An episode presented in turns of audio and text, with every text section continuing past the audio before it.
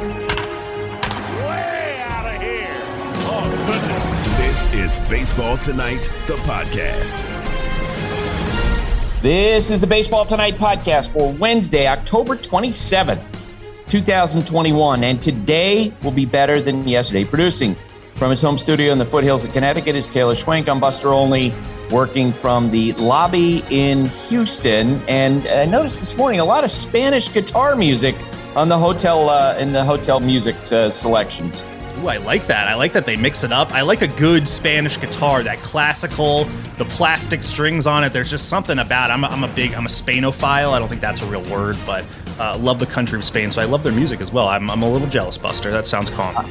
I wonder if anybody's keeping track on it. Like when they play the you know the Spanish guitar. Uh, you know, does that mean that they'll keep it if the Astros win tonight? You know, maybe they switched it up and went to a different tape after the Astros lost last night. What do you think? I, I, like it. I like it. I mean, I'm assuming there's lots of media folks, and is is the is the at the team hotel? Me, I guess those would be the Braves. Wait, a lot of media folks, as you and I are taping at 7:50 a.m. Maybe they're playing it all day. Hour, after a four plus hour uh, game one of the World Series, I do not think that there are a lot of media members up and rolling through the the hallway. Maybe as the morning goes along, though, right? Yeah, they'll keep it rolling. I'm sure. All right. Uh, last night, Shohei Ohtani was presented with the Commissioner's Historic Achievement Award less than an hour before the start of the 2021 World Series on Tuesday night. A trophy with few recipients to commemorate a season without equal. Ohtani wore all black, sat next to Major League Baseball Commissioner Rob Manfred during the game, and received the gold trophy almost reluctantly. The Braves and the Astros last night, Jorge Soler got the Braves going in the first at bat of the game.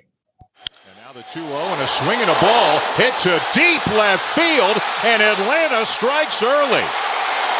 Soler lines a rocket into the Crawford boxes. And three pitches into game one of the World Series, the Braves have a one to nothing lead. That was the great Dan Shulman on ESPN Radio. Of course, ESPN Radio is the calls for all the World Series games, and Dan's working with Jessica Mendoza and Eduardo Perez yeah, so the Braves' goal coming into this game was to force Framber Valdez to get the ball up in the strike zone. Jorge Soler got one up in the strike zone and he hits it out. They continued to rally in the top of the first. Valdez will look back at Albies and the 3 0 is lined into left center, a base hit. It's going to be cut off on the edge of the track by McCormick. Albies easily in to score. Riley slides into second with an RBI double, and it is 2 to nothing Atlanta. In the bottom of the first inning, the Astros loaded the bases. Charlie Morton on the mound for the Braves. Morton sets. The 0 1 and a curveball pulled to the right side. Albies ranging to his left. The throw to first in time. Boy, what a good play by Ozzie Albies from shallow right to end the inning. The Astros will leave the bases loaded. In the top of the second inning, the Braves kept the pressure on Framber Valdez, scoring a run, and they had the bases loaded with Austin Riley at the plate. Valdez working from the windup. And the 0 2 curveball and a swing and a miss to get him and retire the side. So the Braves get one, but it could have been a lot worse. It's 3 0 Atlanta going to the bottom of the second. Yeah, so that uh, was a really rough start for Framber Valdez, who seemed completely out of sorts. His body language, he didn't seem comfortable at all. We'll be talking about that coming up with Jessica Mendoza. Bottom of the second inning, Yuli Gurriel at the plate, Charlie Morton on the mound. As the fastball's grounded off, Morton ricochets to Freddie Freeman right near the bag at first. And that's a 1-3 first out here in the bottom of the second. And it appears he's all right. It, it, looked like it got him pretty good around the shin, I believe. Nobody came out to check on him. He says he's fine. Going for a little walk behind the mound.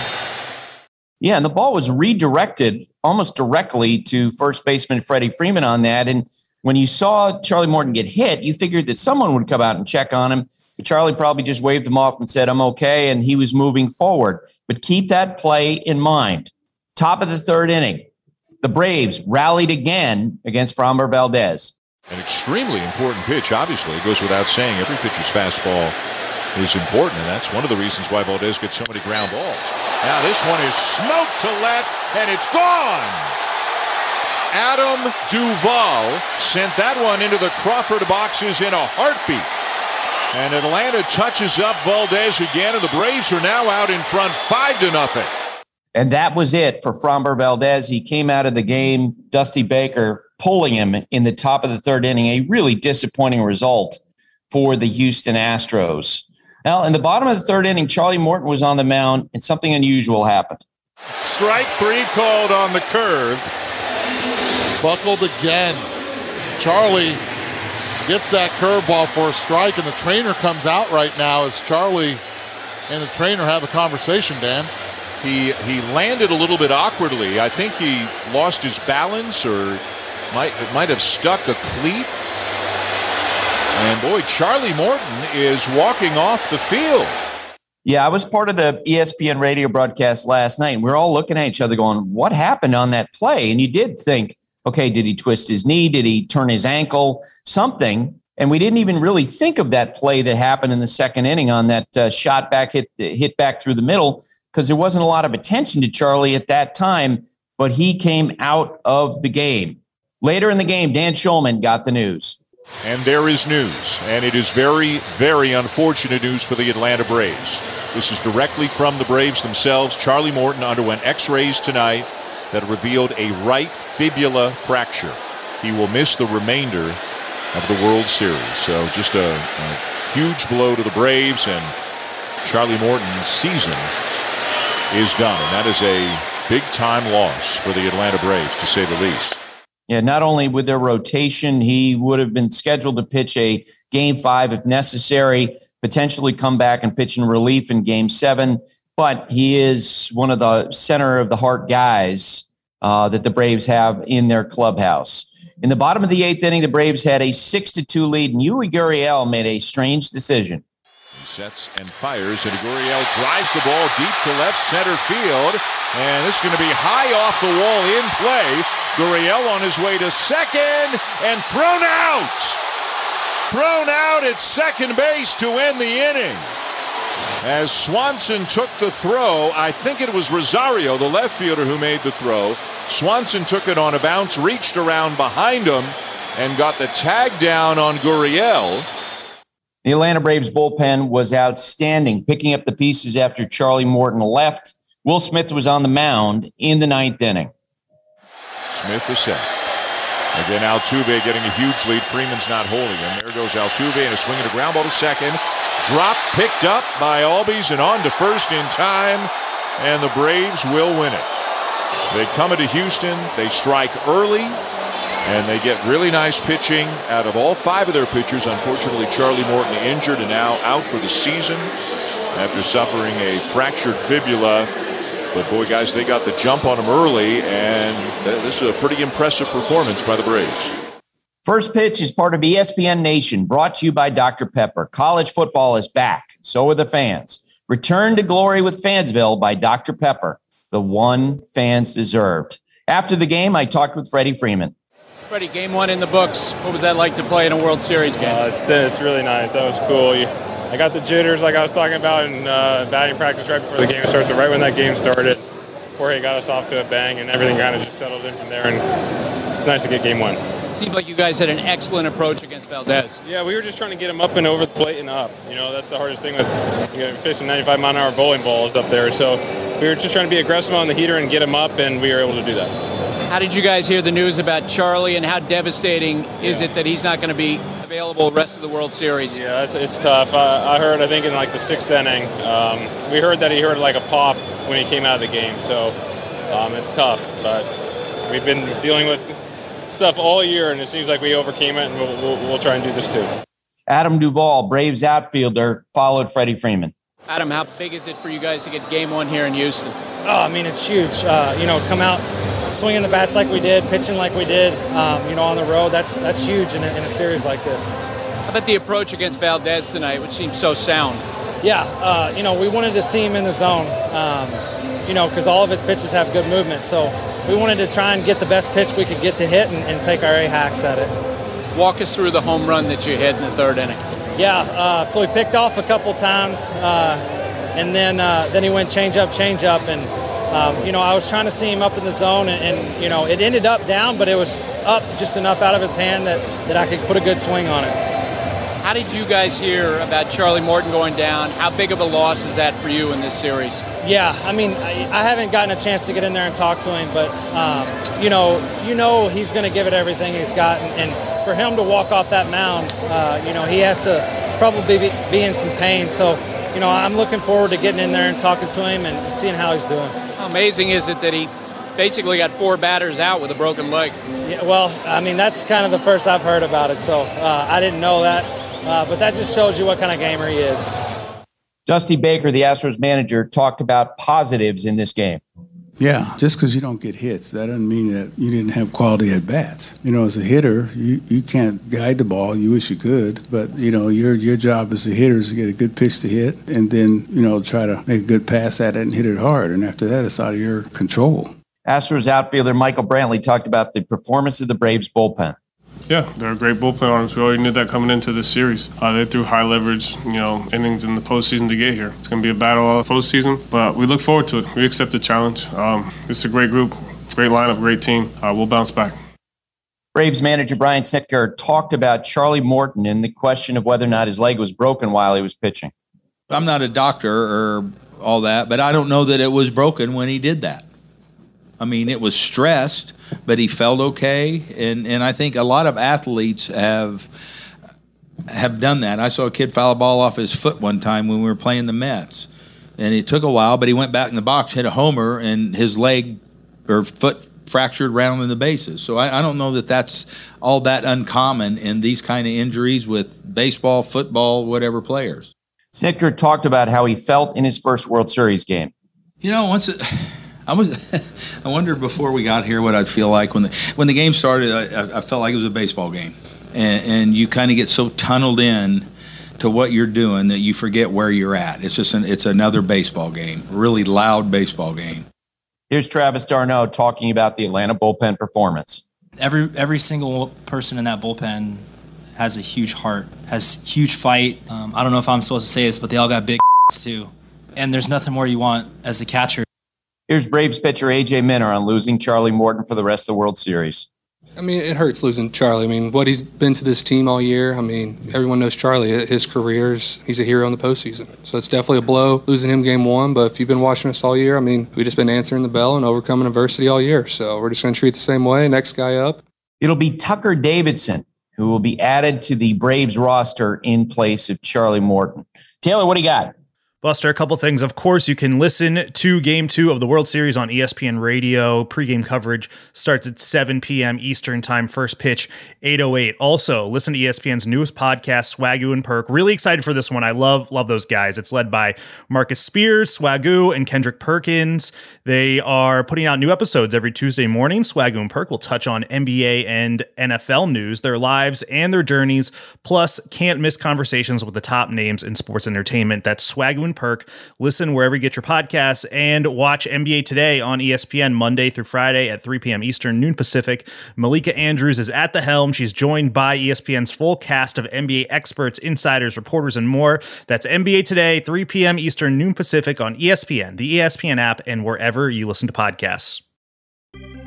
For the ones who get it done, Grainger offers high quality supplies and solutions for every industry, as well as access to product specialists who have the knowledge and experience to answer your toughest questions. Plus, their commitment to being your safety partner can help you keep your facilities safe and your people safer. Call, click Grainger.com, or just stop by. We're driven by the search for better. When it comes to hiring, the best way to search for a candidate isn't to search at all. Don't search, match with Indeed. If you need to hire, you need Indeed. Indeed is your matching and hiring platform with over 350 million global monthly visitors, according to Indeed data, and a matching engine that helps you find quality candidates fast. Ditch the busy work. Use Indeed for scheduling, screening, and messaging so you can connect with candidates faster.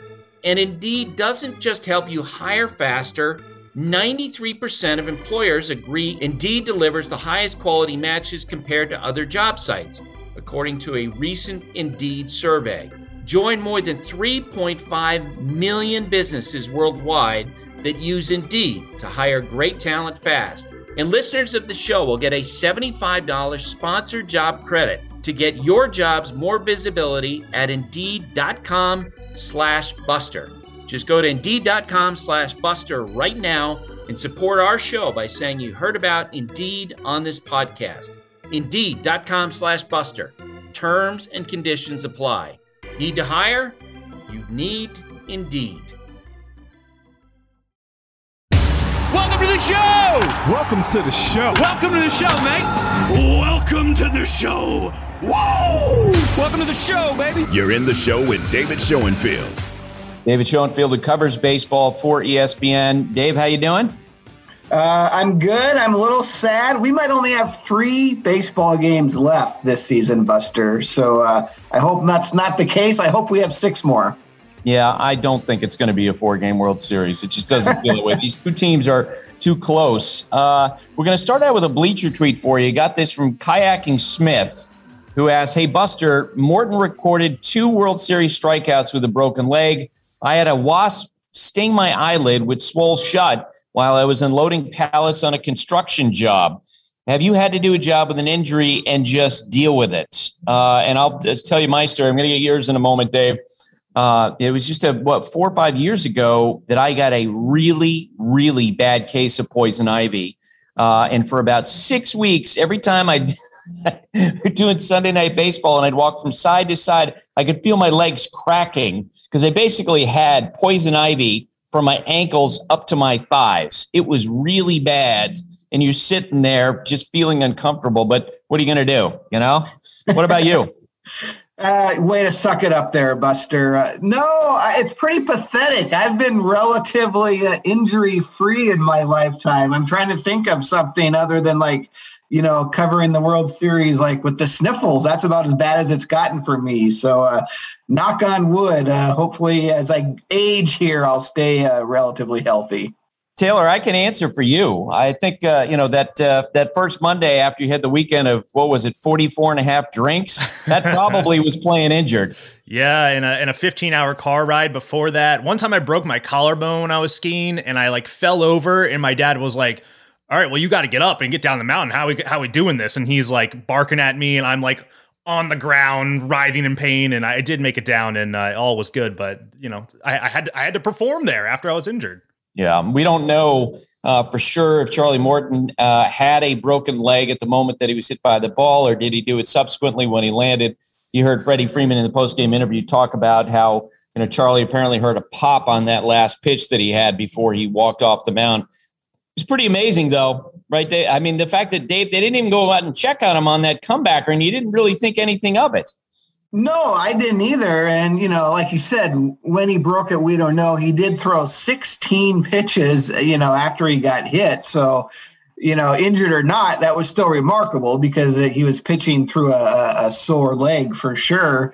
Uh, but that's Charlie Morton. You know, this guy, he's dealt with many injuries throughout his career hip, shoulder. He had Tommy John surgery. And of course, his last five years when he got healthy and he's been one of the better starters in baseball just a remarkable kind of late career renaissance he's had um, you know and as you know one of the best guys in baseball huge clubhouse guy for whatever team he's on um, so he he sucked it up and gave them 16 more pitches yeah he's as self-deprecating uh, a person as there is it was interesting you know to hear all the braves players when they were talking about the loss of Charlie Morton, they weren't talking about the loss of him in terms of his pitching and his innings and the fact that he won't be available to start game five or game seven relief. They were talking about the guy he is. Uh, I'll just tell a, you know, this retell this story that I've told the podcast before. It's my favorite story about Charlie Morton. Um, when he was a free agent after leaving the Pittsburgh Pirates and the Astros locked in on him because they love his pure stuff. Uh, and the the Astros gave him a two year offer after a season which Charlie was terrible for the Pirates. So they go to pick him up at the airport and, and sit down to have a meal. And Charlie looks at the uh, Astros staff. I think Jeff Luhnow was at the table, former manager AJ Hinch, and he was like, "Why would you give me a two year offer?"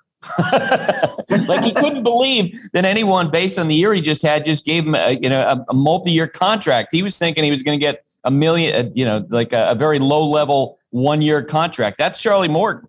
Yeah, I remember talking to him once. You know, he's from a small town here in Connecticut, and he said, Well, the only reason I got drafted is they were scouting another player on the other team. And I didn't even know what a baseball scout was, you know, but like you said, that's how he is very self deprecating.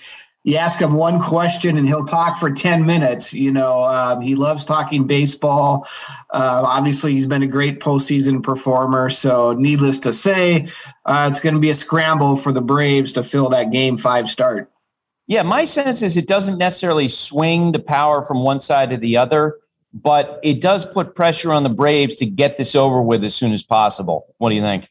Yeah, it, it's going to be those back to back games, games four and five you know, game four would have mapped out as a bullpen game with Drew Smyly kind of being the bulk guy like he did in the NLCS. So now I think they might need a little more from Smyly in game four than they otherwise would have demanded. Maybe it's just a regular start. And then game five, they can do a bullpen game. They do have Kyle Wright on the roster. Um, he was a starter in the minor leagues this year, only made two appearances in the majors. So he can at least give you some depth if needed. But he's a wild card, having you know barely pitched at the big league level this year. Yeah, we were talking with Brian Snitker about Kyle Wright and his addition to the roster uh, before Game One of the World Series last night, and he was talking about how you know he hasn't had an opportunity to pitch a lot in the minor leagues. He hasn't been fully developed. They love his stuff. Uh, we've seen situations in the past when Kyle Wright was on the mound, and, and it looked like uh, someone who for whom uh, the moment was speeding up. Like yeah. he looked like a minor leaguer in a major league game, trying to sort things out. He's got a ton of talent, great dude. It looks like he's going to get an opportunity to pitch because of uh, because of that injury. All right, tell me your takeaways from game one. Well, you know, uh, yeah, obviously aside from Morton's injury and you know the short outing from Framber Valdez, that Atlanta bullpen as your son knows, they were shaky all year, but man, have they hit their stride at the right time, uh, delivering 20 outs in relief of Morton. AJ Minter, he did give up a run, but 2.2 innings, 43 pitches. He's been huge. Remember, this is a guy who in late July had to go down to AAA for a week because he was struggling so much. Um, but his last three outings, Buster, two innings, two innings and now 2.2. He's been unbelievably huge for Atlanta. And then, you know, Luke Jackson, after those struggles against the Dodgers, he got five outs. Um, so that's got to be a huge boost of confidence for him. Um, and then Matzek and Will Smith. So, yeah, that Atlanta bullpen, unbelievable, you know, throughout the postseason. Um, they're going to need a lot of innings from them now, especially when we get to those games four and five last night during our uh, broadcast in ESPN Radio, our colleague Eduardo Perez was saying that you know he would have handled the later innings differently with the Braves having a four-run lead. You know, they go for Minter, then they go to Luke Jackson, uh, they go to Matzek, and then they go to Will Smith. I think if they were up to Eduardo, he felt like that they should have shortened the use of Matzek because they know that they have these innings that they have to cover they moving forward, including tonight. I, I disagree with that, and I think I you know, my perspective was shaped by watching Joe Torre manage those Yankees teams in the late 90s. I think Joe's feeling was is that during the World Series, if you have an opportunity to win a World Series game, don't try to finesse it. Come at it with the hammer and just finish it off. And as I was watching that game last night and they had that early lead and they're trying to get game one in the books, I thought Snitker handled it exactly right. What about you? Yeah, I'm with you. I was doing live updates last night and I wrote the same thing you just said. You do not want to fool around with your fifth and sixth and seventh relievers against that lineup. You do not want to give the Astros a chance to, to breathe. And Matzek, he only threw 20 pitches, so I think he's fine for tonight. Uh, he keeps telling Snitker that I can go every day. So he's got a rubber arm. Um, you know, yeah, if he if, if Matzek had gone up to, you know, 28, 30, 34 pitches, that would have been a worry. Luckily, he was fairly efficient in getting his four outs. I don't think it's a big deal. Framber Valdez, boy, what a head uh, scratcher! For, you know, watching him pitch last night, he was so great in that uh, game five against the Red Sox, and last night he was so bad. Yeah, I, was, I was shocked. Yeah, I mean, eight hits, but it wasn't even just eight hits and two plus innings. they were rockets. I think six of them, or he had six balls in play that were 100 plus miles per hour. He was fooling nobody. Look, he, he got he has that great sinker. He has to get that call at the bottom of the strike zone. He wasn't necessarily getting that pitch, so he fell behind. And if he's got to come up a little in the zone, uh, the stuff certainly flattened out a little bit last night, and he can get hit. Um, and that happened to him a few times during the season. You know, it just wasn't his night. You know, but credit to the Braves. They were on him. They hit two home runs off a guy who doesn't give up very many home runs. So not his night. Hopefully he'll get another chance. This is a podcast first, and it might actually end our, our little segment here, uh, Dave. Uh, on my phone, it just popped up that we have a tornado warning in this area till 8:45, which is uh, 30 minutes from now. It says take shelter now in a basement or an interior room. Dave, I'm going to say thanks for doing this. Yeah. Wait, when you say this area, do you mean Houston or do you mean your home in New England? No, it's I think here in Houston. Absolutely, oh. just popped up. So we'll be talking later, Dave. All right, Buster. Enjoy the game tonight. Jessica Mendoza is serving as an analyst for ESPN Radio during these World Series games. And Jess, good morning to you. I, I am assuming that your day started with that alert about the tornado warning. Yeah, I could not figure out what the heck because my phone was beeping that alarm sound. And I was like, that doesn't sound like my alarm on my phone. What is it? And then trying to like look at my phone. And then I saw tornado in like all caps. So I like open up my door, look out in the hallway like is everyone else because it says to evacuate, seek shelter and like I mean you could you could hear a pin drop in the hotel. So I'm like am I the only is this a joke? Like am I the only one that got this? what are you supposed to do?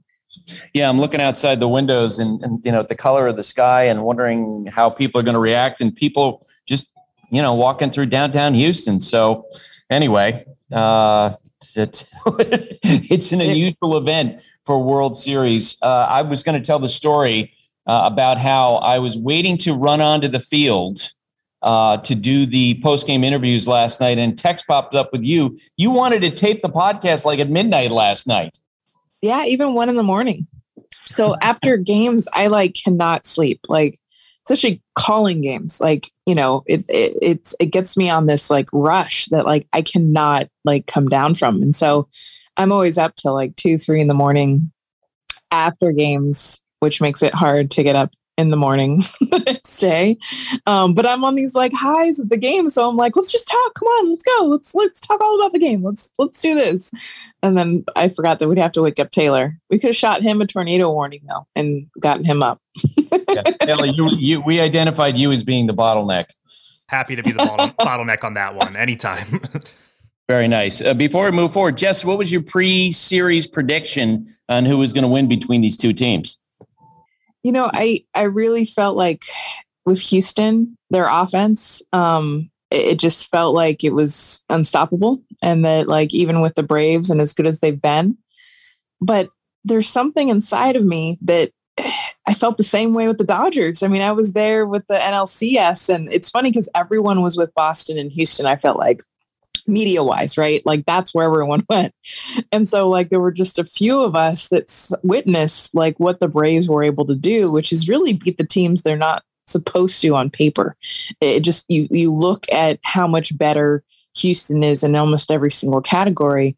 And yet there's something about the Braves that I feel like makes October that much more special, right? Is they play the game and they figure out a way to win the games, especially, I mean, you look at last night, them getting on the board early, their bullpen coming in, and they really rely on like three guys too. It's not like they've got seven just horses that they run out there.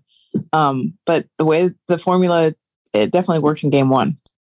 How much of what happened last night with Framber Valdez was Framber Valdez and not, not executing or losing his composure on the mound? And how much was a great plan by the Braves in your mind?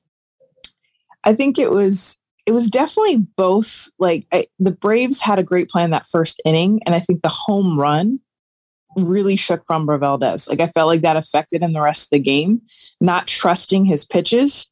Um, that two seam, and I know Eduardo Perez kept saying like he needs to go to his best pitch. And what I noticed is not only was he shying away from it, but when he threw it, he wasn't like get. I mean, what we saw, and I know it was such a special, you know, in the ALCS, his last game. But I mean, he was throwing the you know what out of that thing. He was like, try to hit this. The highest velocity, the best movement he's ever gotten. He looked timid. And I mean, you think about it, first World Series, like, you know, for him, like this game, like just getting a home run hit off of you, batter one. and and then the next guy comes up, gets a hit. And so it's like, okay, like maybe I don't have my stuff. Now the Braves did take a ton of pitches early, which by the way, they don't do. This is a Braves team that is like hacktastic. like they get up there and they just start swinging. That's what they did all the regular season. They got to the Dodgers series and now this one, and they are patient and with a plan and they're sticking to it. How about Charlie Morton last night pitching on a broken leg, apparently?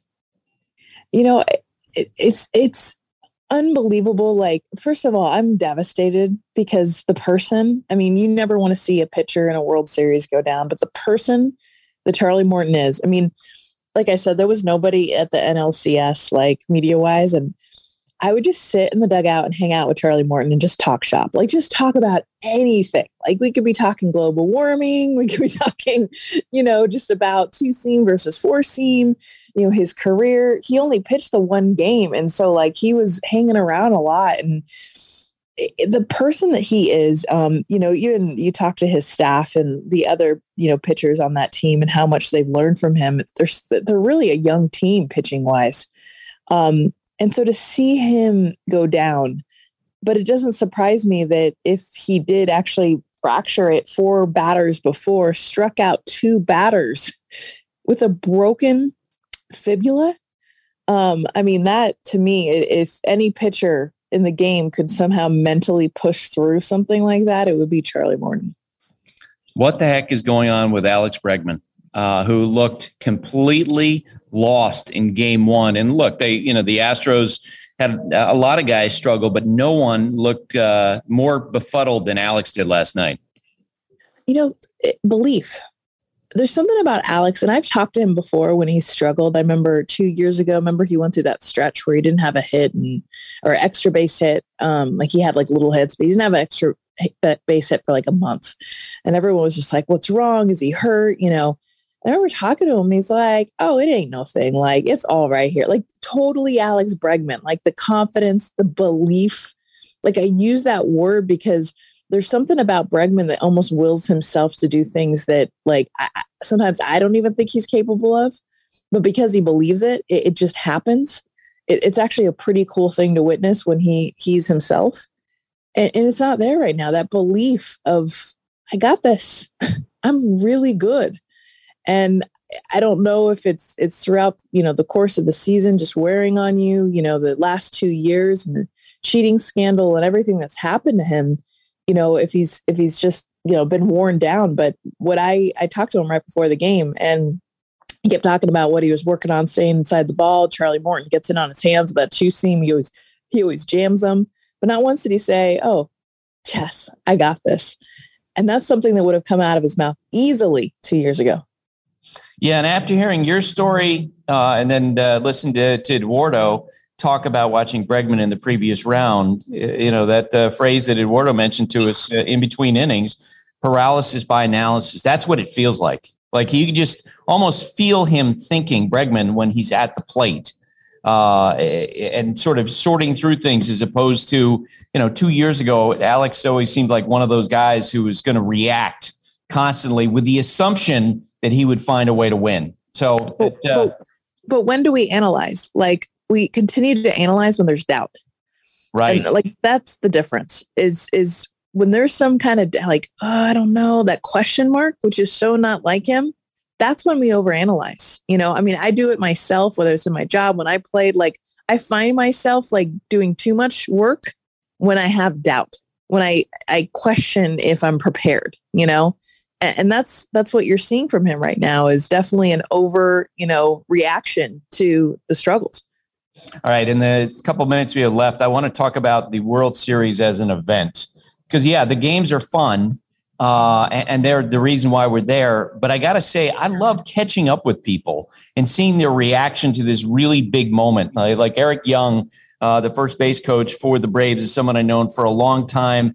And he was so excited. Like he was almost tearful, weepy beforehand. Like, I can't believe I'm at the World Series. Freddie Freeman was kind of the same way too, although he was talking about being overwhelmed by the ticket request. And then I had kind of a fun moment. I was talking uh, with my son on the phone last night, and all of a sudden I see this person coming toward me. I'm, in, I'm interrupted. Uh, it was Reggie Jackson, Mr. October, walking through, and I'm like, "Hi, Reggie. How are you doing?" And it was just surreal uh, that that happened. What about you in terms of the event? and the massive amount of people and i think that's something that like i forgot too is like it's been two years you know since we've been on site and for the world series and just i mean trying to get through the masses to get to the batting cage just to like talk to players to be around them and you know coming off just like a few days ago when you're at a championship series where there's hardly anybody and you're just kind of making your way like hey dansby hey you know just players whoever talking I mean, literally, it was like a salmon going upstream, trying to get like five feet to be able to do anything. And that's was my moment. Was just like, holy smokes! There's a lot of people right now. Like, and you know, we've we also haven't been on site a ton. You know, th- these last two years, I haven't been on site at all for a game until this postseason.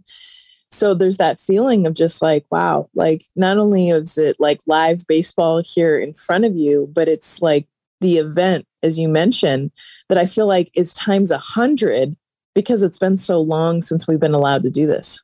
What's a story that you heard yesterday that you really liked? Uh, you know two for me uh, Dusty Baker, you know, I asked him before the game in our meeting about his contract situation, and he just smiled and said, uh, "That'll take care of itself." And he said, "I've been the lamest duck, you know, in baseball year after year after year. His contract set to expire at the end of the World Series, and you can tell Dusty's not worried about it." And then I heard a story about uh, after the Braves acquired the, all those outfielders leading up the trade deadline, and they were starting to set their sights on the Mets in first place. It was a team meeting, and Ron Washington, the very expressive third base coach for the Mets, uh, for the uh, Braves, uh, told the players in the meeting, once we get into first place, the rest of those teams are going to see nothing but asses and elbows from us. and all the players just loved his confidence. Give me something that you heard yesterday. You know, I think the power of Hank Aaron um, in this World Series, and and knowing that he he passed this year, and um, Eduardo Perez asked both the managers about you know Hank and the fact that he impacted both of their lives. I mean, Dusty Baker, you know, played. He was on deck when Hank Aaron hit his famous, you know, go ahead home run to break the record and um, just like the impact that that Hank is almost like a father figure, older brother figure. The best way to describe that in Dusty's life, taking care of him, kind of mentoring him, taking him under his wing as a young player for for years, and the emotion that immediately came into Dusty's eyes and you know, told us a story actually about um, the driver that used to drive around Hank all the time that was with him and how he called him, you know, recently. And he sounds exactly like Hank. Dusty, being Dusty, was like, Cedric, is this you? And he's like, because in my mind, I was like, it better not be Hank, because that would just freak me out. Um, but in the motion in Snit's eyes, Brian Snitker saying, you know, that was who had belief that you should coach. You know, he had the power within the Braves organization to really promote Brian Snitker And he says, like, this, he would not be in the position he is as manager if it wasn't for Hank Aaron telling the organization, this is someone you need to continue to promote and put in charge because he is a leader.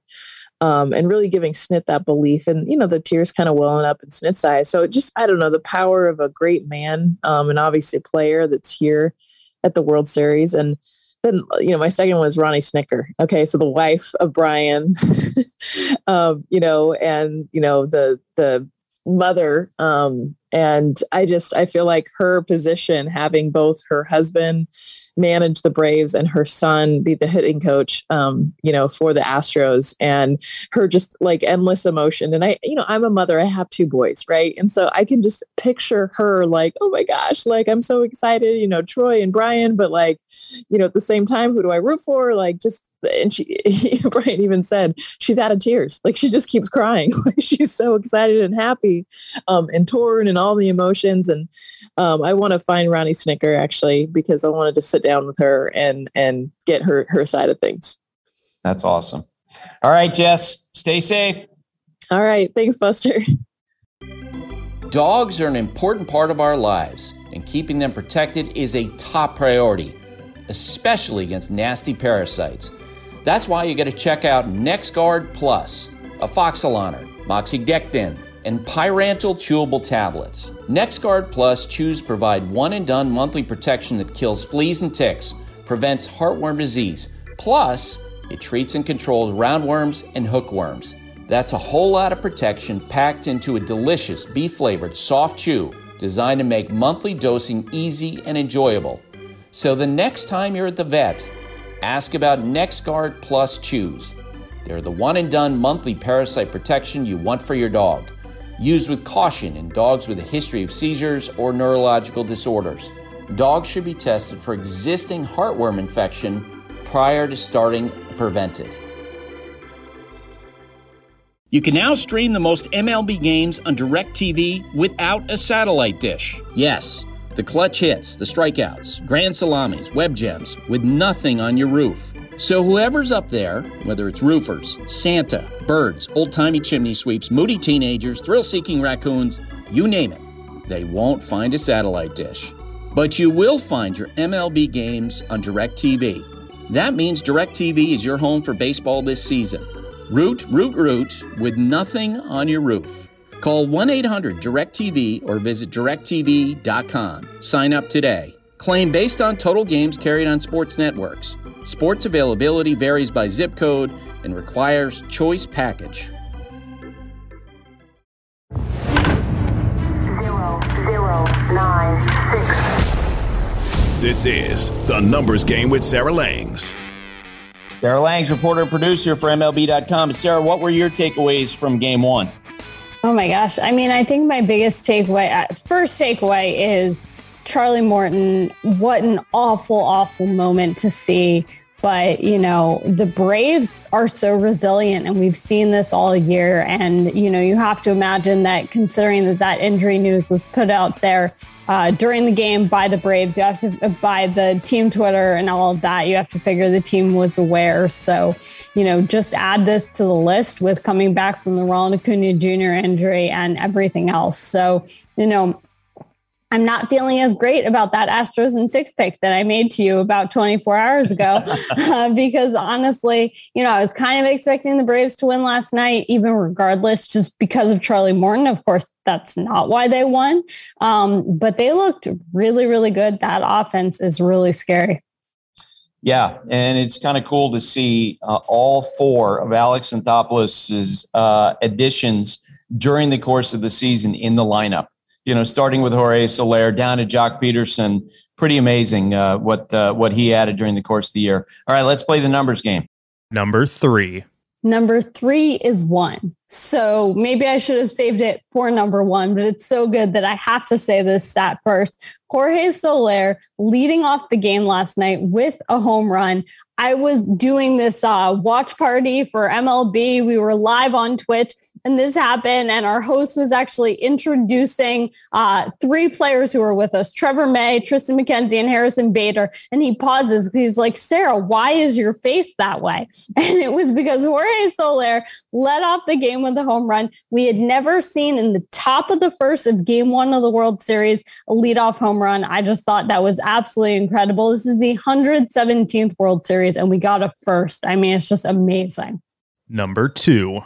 Number two is two. So, speaking of those acquisitions for the Braves, as you were mentioning, Eddie Rosario now has two or more hits, so multiple hits in four straight games. So, we've only seen nine players have a five game streak like that in a single postseason, and that is the record. So he has a chance to tie that record tonight. And if he does tie it, he could even go on uh, to set it in game three. But we saw Randy Arozarena do it in 2020. Others to do this were Nelson Cruz, Kevin Youkilis, Mark Lemke, Ken Griffey Jr., Marty Barrett, Amos Otis, Pepper Martin, and already all the way back to 1925 with Sam Rice.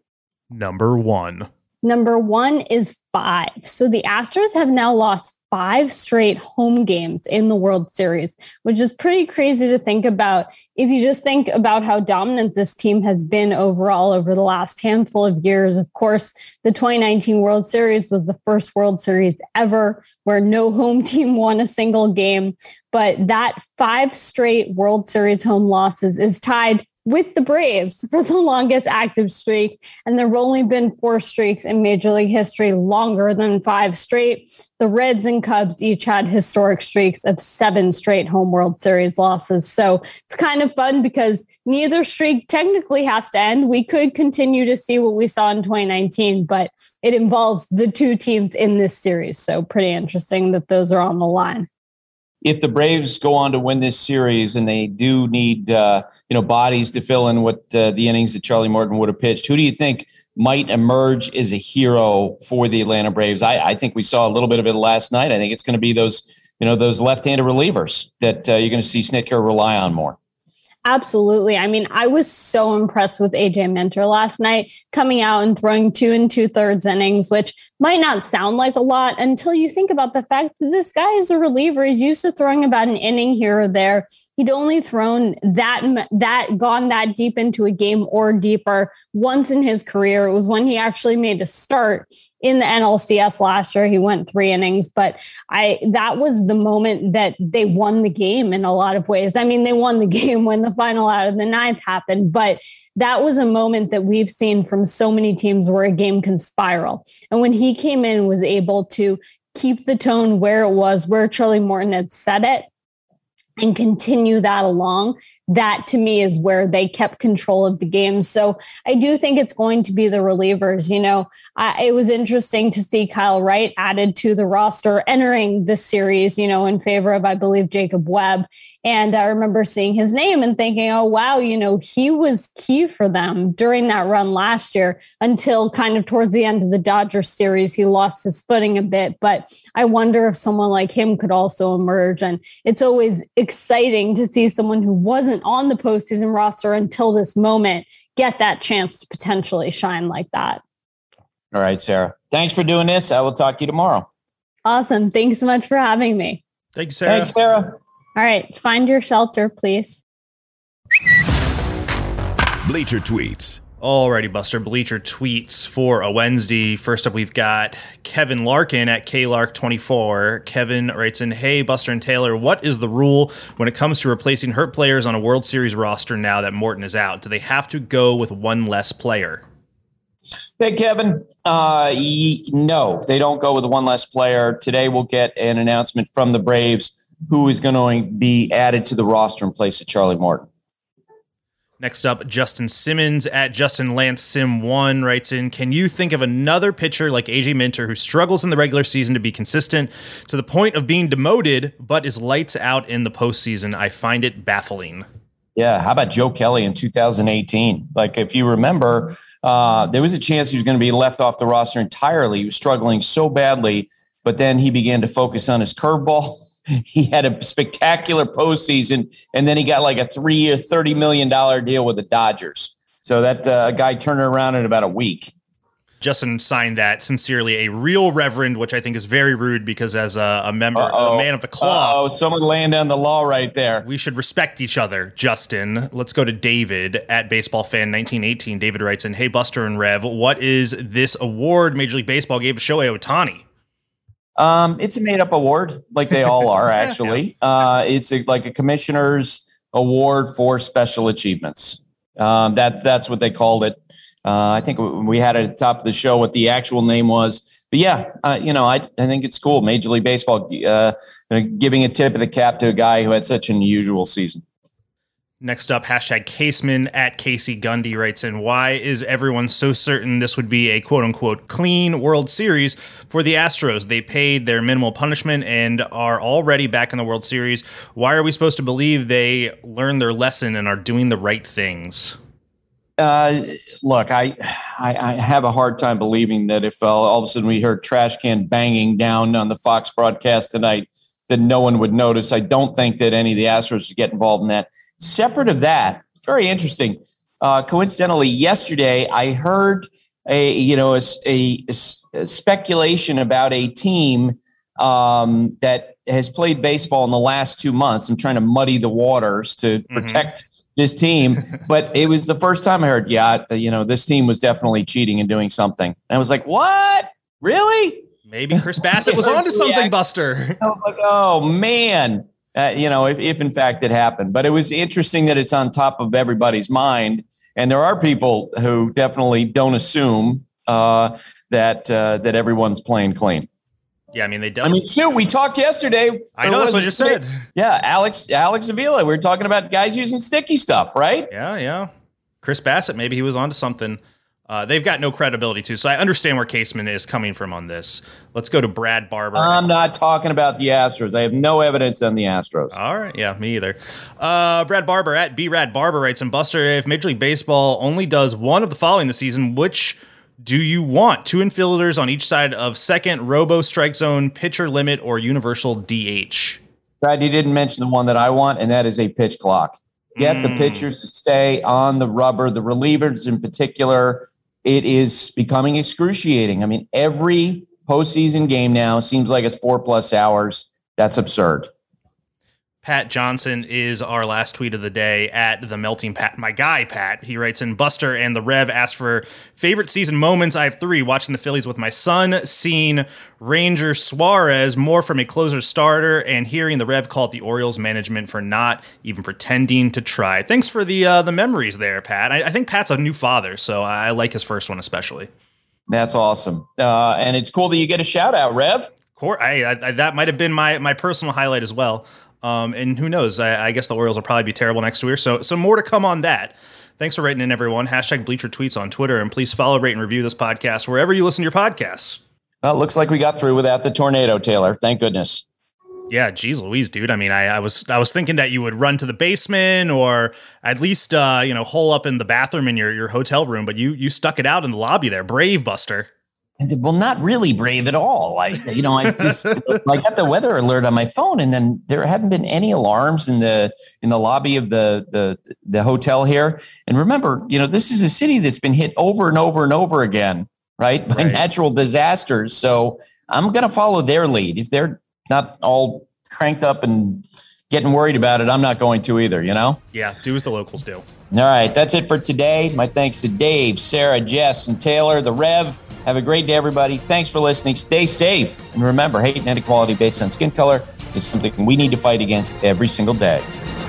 Thanks for listening to the Baseball Tonight podcast. If you're playing fantasy baseball, check out the Fantasy Focus podcast wherever you listen to podcasts. The Baseball Tonight podcast. And now, two pigeons bemoaning the fact you can stream DirecTV satellite free. You see this? A family watching baseball on DirecTV with no satellite dish in sight. Let's heckle them. You call that changing the channel? Choke up on the remote, buddy. I hope getting all these games on DirecTV makes up for your mother not pre-chewing your sunflower seeds. DirecTV has the most MLB games. Call 1 800 DirecTV. Claim based on total games carried on sports networks. Sports availability varies by zip code and requires choice package. Terms and restrictions apply.